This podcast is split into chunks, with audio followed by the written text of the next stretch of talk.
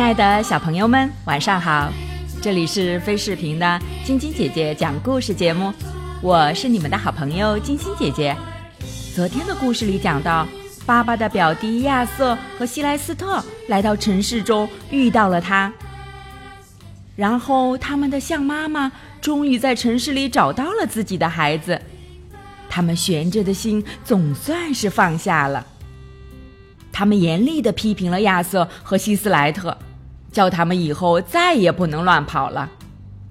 巴巴也想和亚瑟、希莱斯特及他们的妈妈一同回森林里去看看。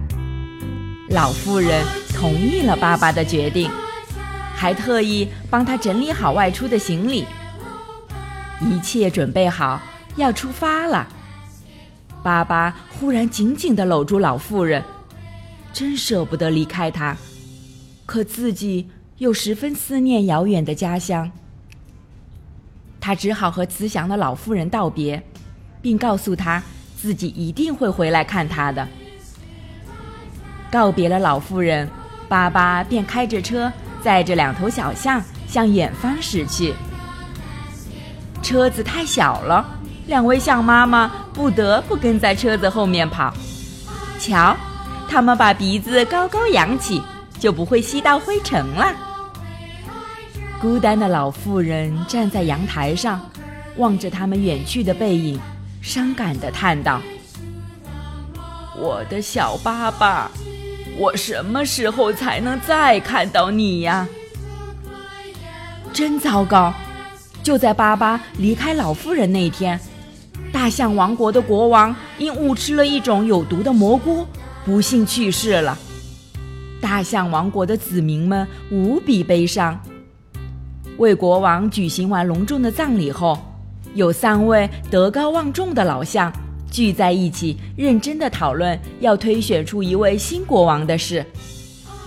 忽然，耳边传来一阵嘈杂的声音，三头老象不禁回头望去，只见巴巴开着一辆漂亮的小汽车来到这里。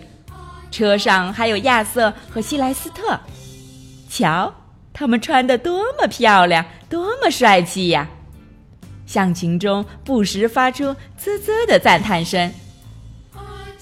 这时，一头年长的老象康纳利斯走到了前面，对大家说：“亲爱的朋友们，听我说，我们现在很需要一位新国王。”他顿了顿，又说道：“我提议让巴巴来当，怎么样？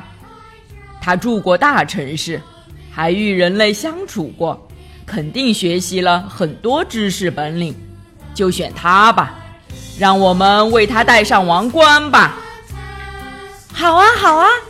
大家觉得这个主意不错，他们很支持巴巴来当新国王。谢谢大家，我很荣幸。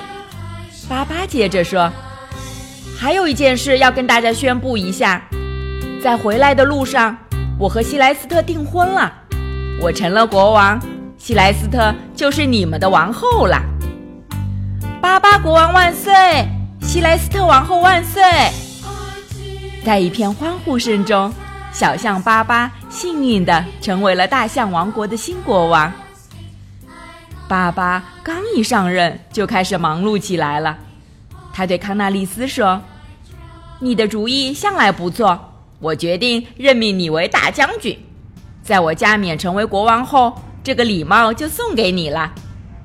对了，我还要举办一场盛大的舞会，为我和希莱斯特的婚礼庆祝一下。你去准备吧。”接着，爸爸对身旁的小鸟们说。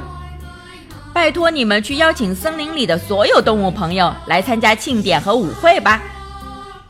巴巴又吩咐丹峰骆驼说：“你也辛苦一趟，去城里采购几套漂亮的结婚礼服来。”是，他们应道。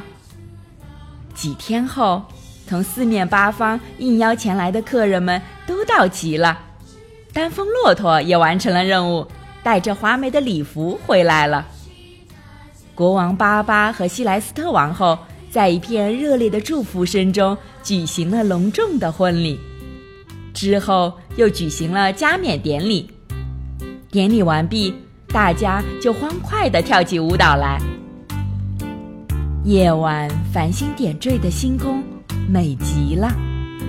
巴巴和西莱斯特在热闹的舞会过后，静静地坐下来，仰望星空。